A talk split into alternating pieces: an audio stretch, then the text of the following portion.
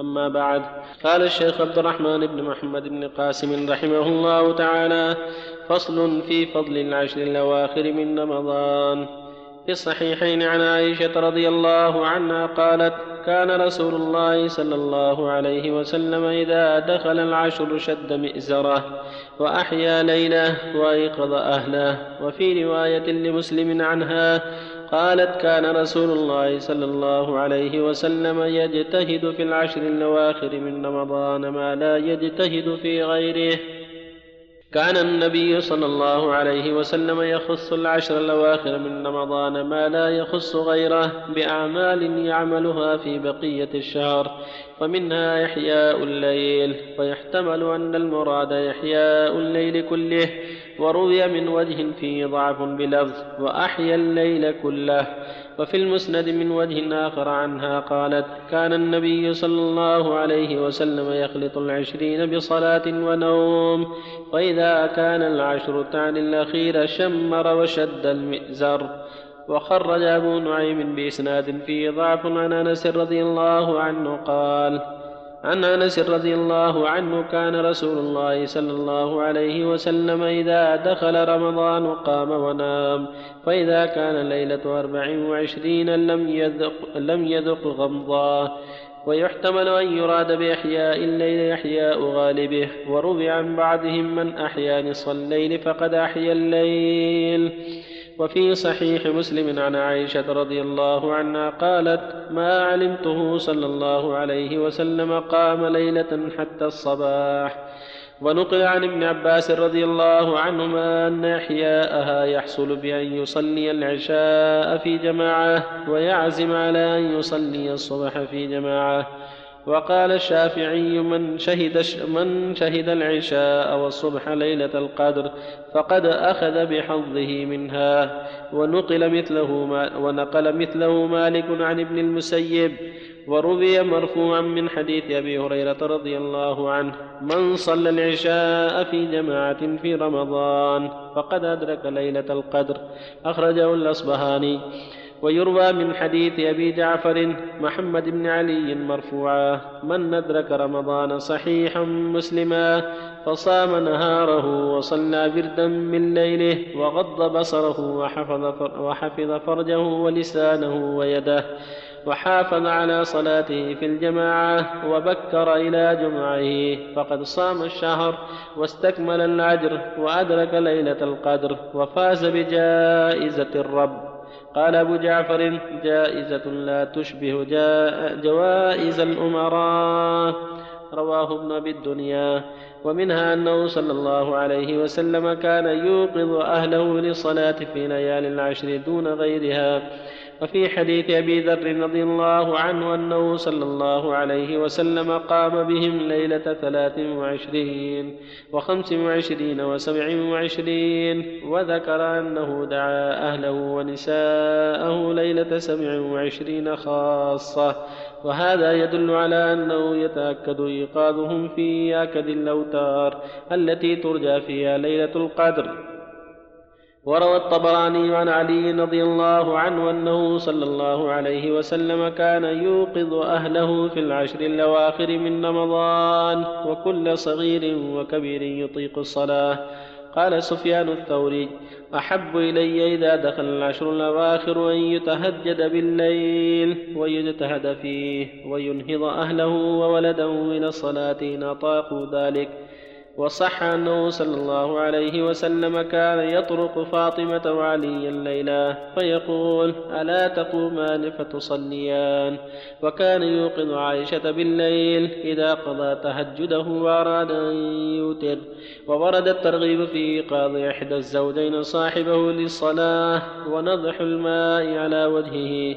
وفي المعطى أن عمر رضي الله عنه كان يصلي من الليل ما شاء حتى إذا كان نصف الليل أيقظ أهله للصلاة. يقول لهم الصلاة الصلاة. ويتلو هذه الآية وأمر أهلك بالصلاة واصطبر عليها. الآية.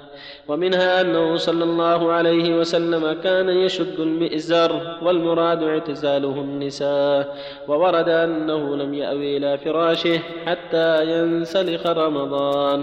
وفي حديث أنس وطوى فراشه واعتزل النساء. وقد كان صلى الله عليه وسلم يعتكف العشر الأواخر والمعتكف ممنوع من قربان النساء بالنص والإجماع. وقد قال طائفة من السلف في قوله في قوله تعالى فالآن باشروهن وابتغوا ما كتب الله لكم إنه طلب ليلة القدر. والمعنى في ذلك أن الله تعالى لما أباح مباشرة النساء في ليالي في ليالي الصيام إلى إلى تبين الخيط الأبيض من الخيط الأسود أمر مع ذلك ذلك بطلب ليلة القدر لئلا يشتغل المسلمون في طول ليالي الشهر بالاستمتاع المباح فيفوتهم طلب ليلة القدر. فأمر مع ذلك بطلب ليلة القدر بالتهجد من الليل خصوصا في الليالي المرجوة فيها. فمن هنا كان صلى الله عليه وسلم يصيب من أهله في العشرين من رمضان ثم يعتزل نساءه ويتفرغ لطلب ليلة القدر في العشر الأواخر. ومنها تأخيره الفطور إلى السحور. روي عن عائشة وأنس رضي الله عنهما أنه صلى الله عليه وسلم كان في ليالي العشرة يجعل عشاءه سحورا. وفي صحيح البخاري عن أبي سعيد عن أبي سعيد رضي الله عنه مرفوعا قال لا تواصلوا فأيكم أراد أن يواصل فليواصل إلى السحر. قالوا فإنك تواصل يا رسول الله. قال إني لست كهيتكم إني يبيت لي مطعم يطعمني وساق يسقيني. وهذا إشارة إلى ما كان الله يفتحه عليه في صيامه وخلوته بربه لمناجاته وذكره من مواد أنسه ونفحات قدسه. فكان فكان يرد بذلك على قلبه من المعارف الإلهية والمنح الربانية ما يغذيه ويغنيه عن الطعام والشراب. الذكر قوت العارفين يغنيهم عن الطعام والشراب. لما جاء المجتهدون شبعوا من طعام المناجاة فأف لمن باع لذة المناجاة بفضل لقمة أو لقيمات الحمد لله صلى الله وسلم على رسول الله. وعلى آله وأصحابه ومن اهتدى بهدى أما بعد فهذه الأحاديث والآثار فيما يتعلق بالعشر الأخيرة من رمضان. هذا الشهر الكريم كله خير وكله رحمة وكله مضاعفة كله توجيه إلى الخير كله من نعم الله العظيمة. ولكن عشره الأخير هي أفضله وهي خاتمته. ولهذا كان يخصها صلى الله عليه وسلم بالعناية كان يخصها بالإعتكاف وتحري ليلة القدر. ويخصها بالعناية بالإحياء بإحياء لياليها وعدم وعدم النوم فيها بل يجتهد في إحيائها بعبادة من قراءة وصلاة وهذا كله من مما يدل على أن هذه العشر لا مزية خاصة. ولهذا إذا دخلت شد المئزر وأحيا ليلة وأيقظ أهلها عليه الصلاة والسلام. فالمشروع للمؤمنين التأسي بنبيهم عليه الصلاة والسلام وأن يختموا هذا الشهر الكريم بالعناية بهذه العشر. والحرص على مضاعفة الجهود فيها ومن تيسر له الاعتكاف فالاعتكاف سنة. مع العناية بكثرة القراءة والصلاة والاستغفار والتسبيح والتهليل والتكبير والتحميد والصدقات وغير هذا من وجوه الخير. ولهذا قالت عائشة رضي الله عنها كان عليه الصلاة والسلام إذا دخل العشر شد بإزره وأحيا ليله وأيقظ أهله ومن المهم أيضا العناية بالأشياء التي يرجى فيها المغفرة والعتق من النار في هذه الأيام والليالي من تفطير الصوام صدقة الفقراء والمساكين ومساعدة الغرماء على قضاء ديونهم إلى غير هذا من وجوه الخير.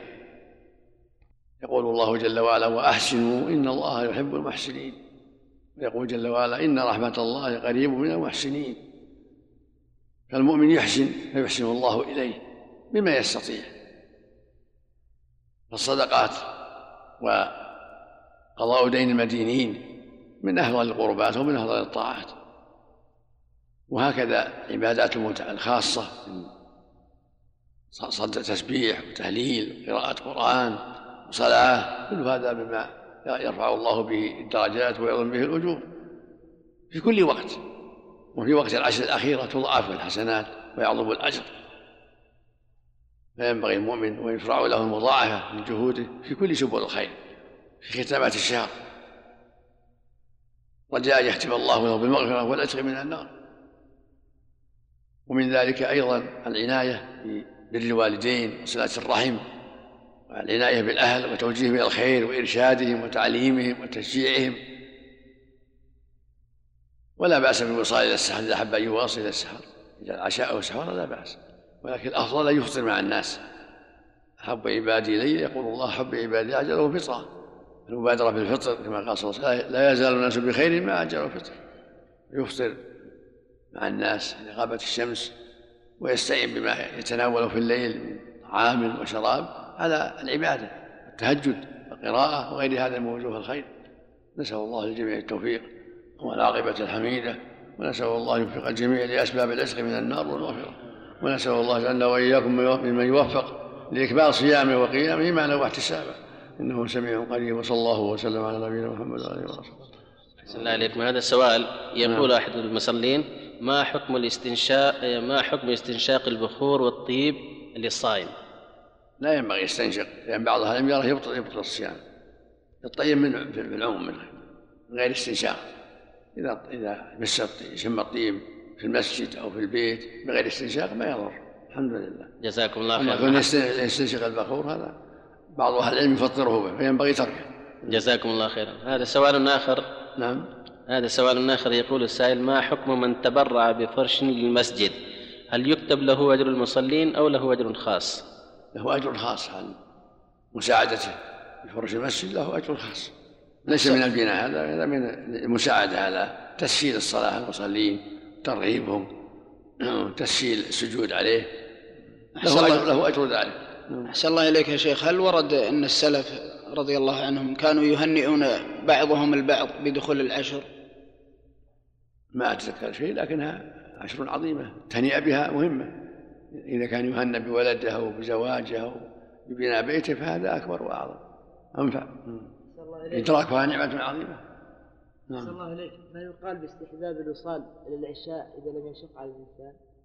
لا السنة المبادرة بالفطر يقول صلى الله عليه وسلم لا يزال الناس بخير ما عجل متفق على صحته. اللهم صل عليه وسلم نعم. حتى وإن كان في العشر الأواخر التي يرجى فيها ليله القدر. نعم. أحب الناس إلى الله اجله فطرة. نعم. أحسن الله إليك يا شيخ. إذا كان الغارم يعني يلبس في من أحسن اللباس ويركب من أحسن المراكب يعني متلاعب بالأموال. هل يعان؟ أحسن الله إليك. يعان في حق غرماء مو بلاجل ولاجل غرماء طيب هو ما يتوقع يعني في المال يلبس من أحسن اللباس ويركب من أحسن يعني المراكب. جاي من طريق المحكمة. صار ما ما يوثق به من طريق المحكمة. ان الله اراد يحسن فيه إنسان يعطيها في سؤال عندي يا شيخ. حتى توزع بينهم. في سؤال عندي يا شيخ عفى الله عنه. مثل لا يجوز له التساهل في هذا. وما يجوز له التساهل. نعم. لا قدر الله علينا وعليك شر مثل واحد صار عليه حادث وتوفى مع واحد كافر. هل يلزمه الصيام أم لا؟ إذا كان إذا كان بأسبابه نعم. إذا كان بأسبابه الحادث يعني زي ما أنت عارف عفويا إذا قرر المرور عليه أنها المخطئ عليه عليه الكفارة عتق رقبة أو صيام شهرين إذا عجز عن الرقبة. مع الدية. لأنه مستأمن.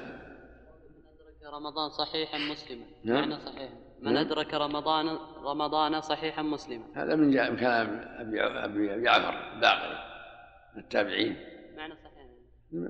نعم. معنى صحيح أحسن الله يرجع لها خير إن شاء الله. يرجع لها. ما معنى هذه الآية؟ الآن باشروهن وابتغوا ما كتب الله لكم. إنه طلب ليلة القدر. يعني يجتهد في طاعة الله. نعم. يباشر الزوجة ويجتهد في طاعة الله. لا يشغله الزواج الجماع عن نعم. عن ابتغاء ما كتب الله له. نعم. يعني يعطي الزوجة حقها ويجتهد في الخير جميل. بالنسبة للعمرة في رمضان هل هي سنة ولا مستحبة؟ عمرته في رمضان تعدل حجها. وش يصير هذا مستحب ولا؟ نعم. عمرته في رمضان تعدل حجها. فضل, فضل عظيم. بارك الله فيك يا شيخ. الله يبارك أما بعد قال الشيخ عبد الرحمن, عبد الرحمن بن محمد بن قاسم رحمه الله تعالى في الأعمال التي يقوم بها النبي صلى الله عليه وسلم في بقية الشهر.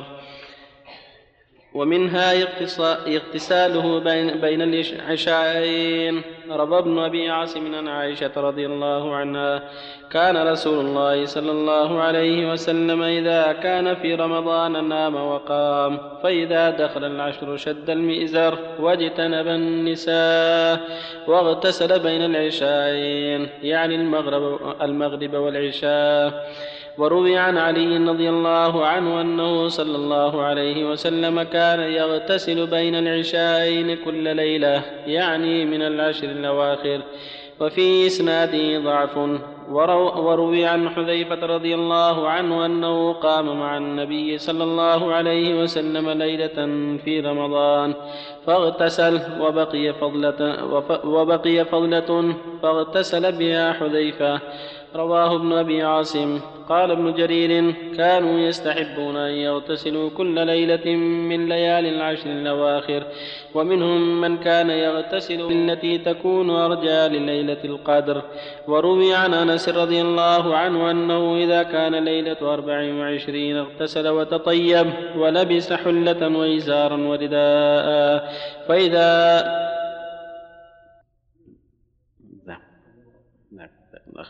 ولبس حلة إزارا ورداء.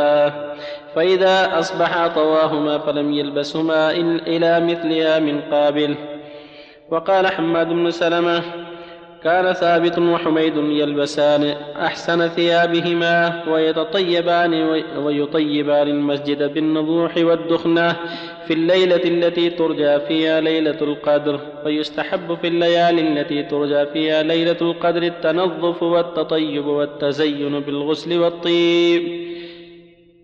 واللباس الحسن كما شرع ذلك في الجمع والأعياد وكذلك يشرع أخذ الزينة بالثياب في سائر الصلوات. كما قال تعالى خذوا زينتكم عند كل مسجد.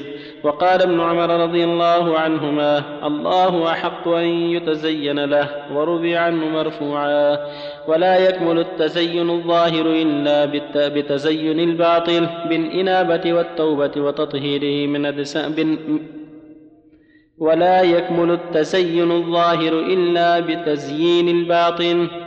بالإنابة والتوبة وتطهيره من أدناس الذنوب وأوضارها فإن زينة الظاهر مع خراب الباطن لا تغني شيئا. إذا المرء لم يلبس ثيابا من التقى تقلب عريانا وإن كان كاسيا. والله سبحانه وتعالى لا ينظر إلى صوركم وأموالكم وإنما ينظر إلى قلوبكم وأعمالكم. فمن وقف بين يديه فليزين ظاهره باللباس وباطنه بلباس التقوى. قال تعالى يا بني آدم خذوا زينتكم يا بني آدم قد أنزلنا عليكم لباسا يواري سواتكم وريشا ولباس التقوى ذلك خير. ومنها الاعتكاف. ففي الصحيحين عن عائشة رضي الله عنها أن النبي صلى الله عليه وسلم كان يعتكف العشر الأواخر من رمضان حتى توفاه الله. وإنما كان صلى الله عليه وسلم يعتكف في هذه العشر التي تطلب فيها ليلة القدر قطعا لأشغاله وتفريغا لباله وتخليا لمناجاة ربه وذكره ودعائه.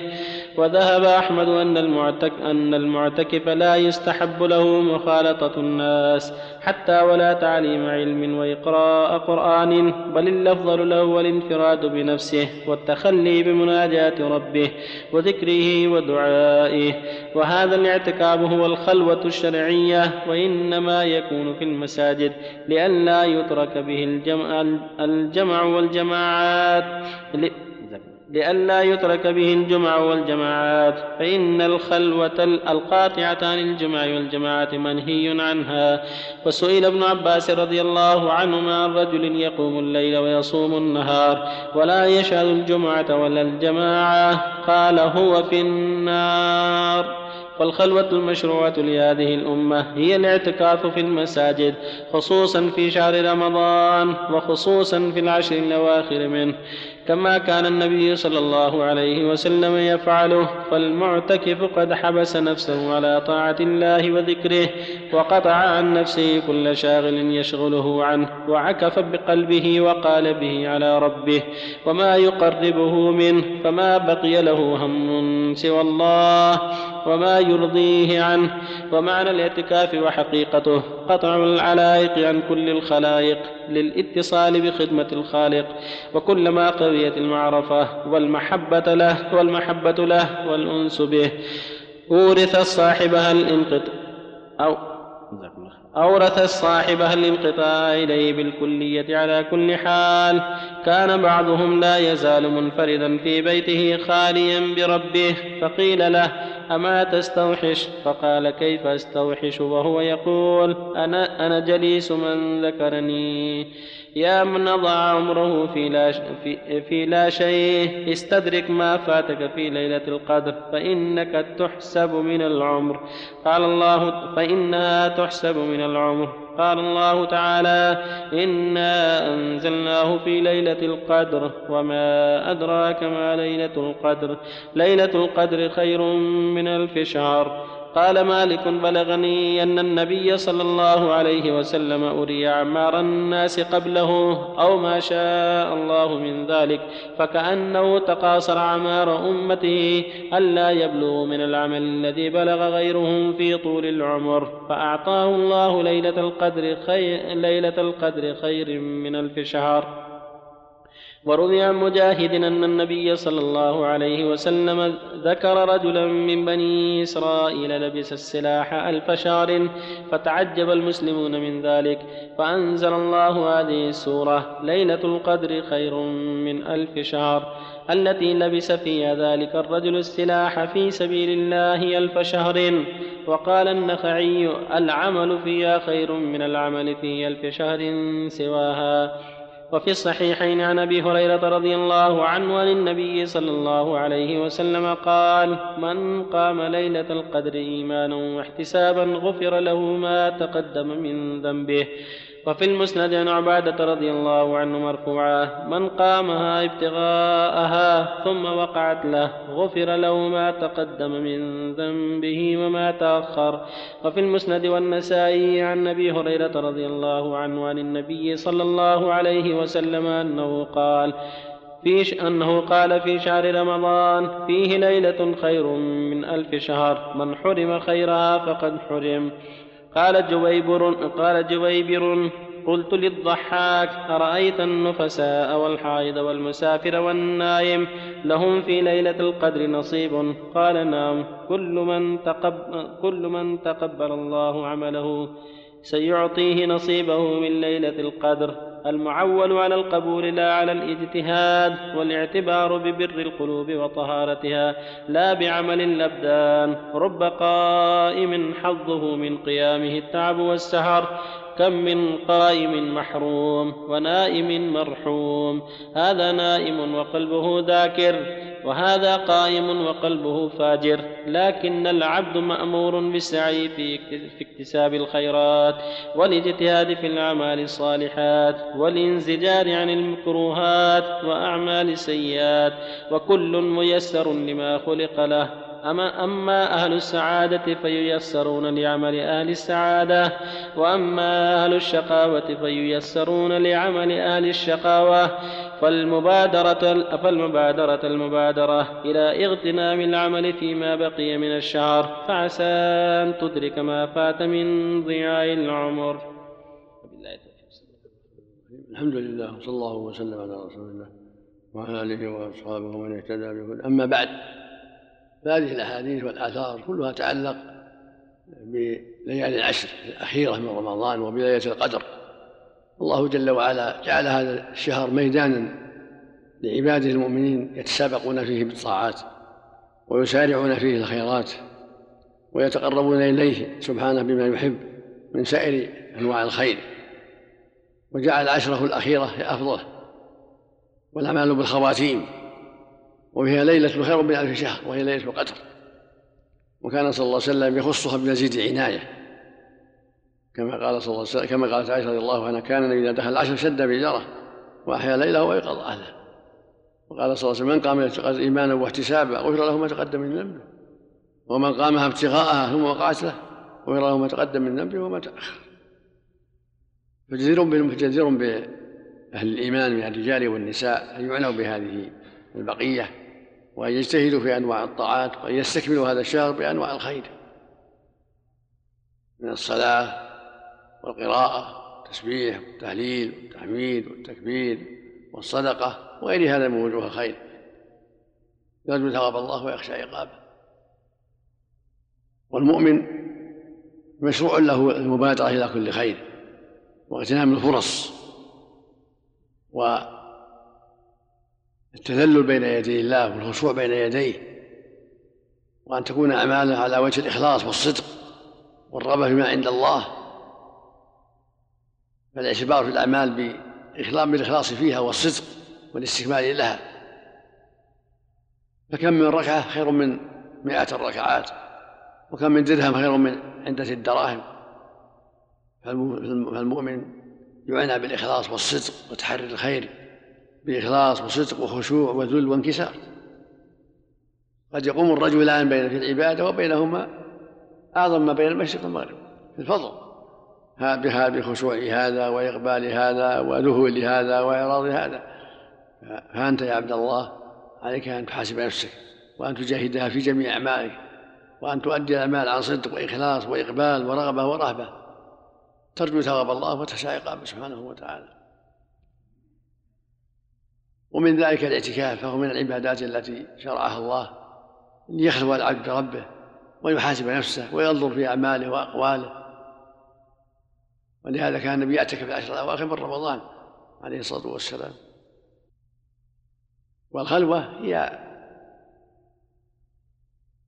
الاتحاد بالرب جل وعلا يكون أن يكون في محل خاص خيمة في حجرة في حجرة يتوحد بربه.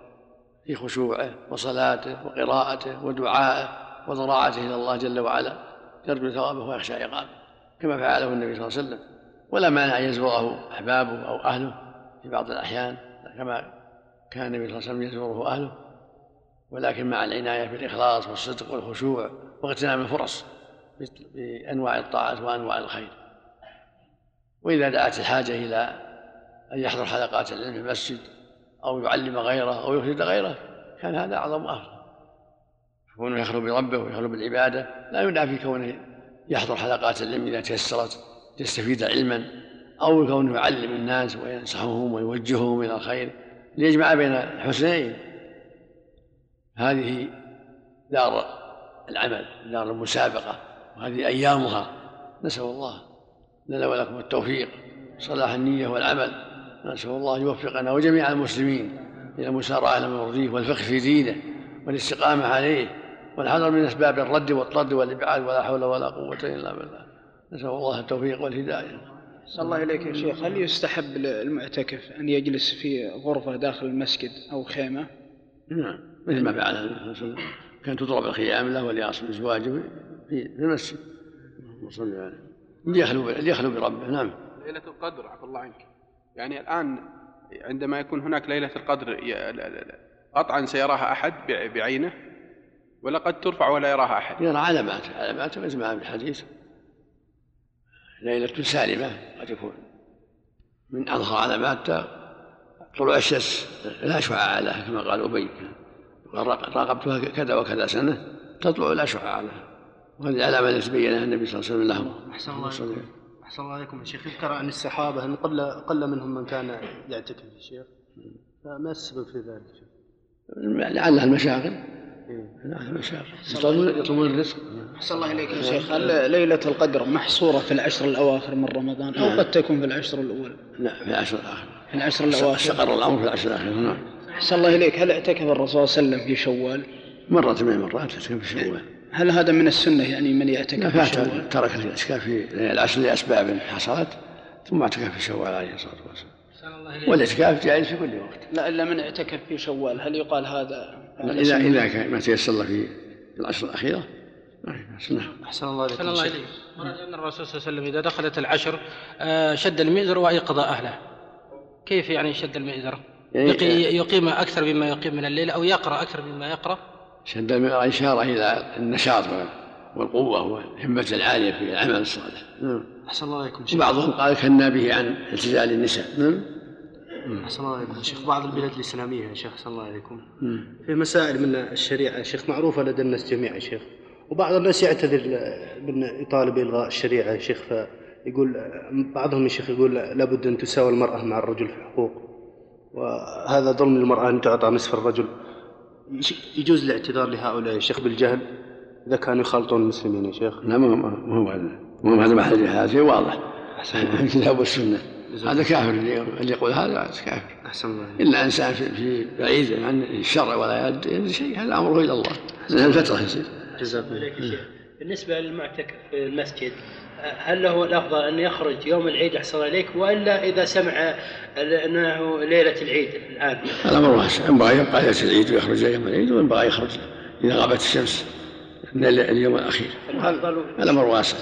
ما ما ما أعرف في السنة شيء واضح بسند صحيح أن النبي تأخر إلى آخر إلى خروج المعتكف. يروى أن النبي كان يخرج من المعتكف إلى إلى المصلى لكن يحتاج إلى سند صحيح. أحسن الله إليك. وهل يخرج لتشييع الجنازة المعتكف؟ لا. حتى لو كانت جنازة لا قريبة؟ لا, لا ما يشيء دخول المعتكف عفى الله عنك متى؟ بعد صلاة الفجر ولا؟ يدخل المعتكف بعد صلاة الفجر. عفى الله عنك. أما التهجد بالليل والخلوة بربه في الليل. هذا لا ما صار في المعتكف. ليلة 21 لكن إذا أخر الدخول مثل ما قالت عائشة طيب. إذا اشترط بالنسبة لتشييع الجنازة قبل دخوله إلى الاعتكاف؟ هل ممكن من حقه أن يخرج؟ ظاهر السنة أنه, إنه لا يخرج الحاجة إلا لما لا ما, ما, ما, ما لا بد له منه. مثل قضاء الحاجة وأشباهه. واشتراط أشياء تخالف ما يقتضي الاعتكاف تركها أولى ترك تركها أولى لكنها لكنها نافلة. إذا أراد يخرج نافلة أقول نافلة. السلام عليك هل الحسنات مضاعفة في مكة؟ كلها مضاعفة. كلها معنى الصلاة مضاعفة. لكن الله أعلم بعد كمية المضاعفة إلا الصلاة فقد أوضح النبي أنها 100 صلاة 100 ألف صلاة. الركعة ب 100 السيئة تضاعف من جهة الكيفية من جهة الإثم. أما العدد لا السيئة بواحدة. يعني تعبون أحسن الله إليك. إيه من جهة العظم ومن جهة شدة الإثم. والحسنات كذلك. والحسنات كذلك. لكن الحسنات تضاعف كمية وكيفية. أما السيئات تضاعف كيفية لا عددا سلام الله إليك. ومن جاء من جاء بالسيئة فليس له إلا واحدة. سلام الله إليك. صلاة ركعتين بعد الحلق هل لها أصل؟ بعد الحلق؟ إيه. العمرة؟ نعم. ما أعرف لها أصل. أو ما أعرف لها أصل. ما ورد عند أبو حنيفة شيء ما أعرف شيء ما أعرف شيء. أقول ما أعرف السنة شيء. ما أقوال الناس ما لها قيمة. إيه.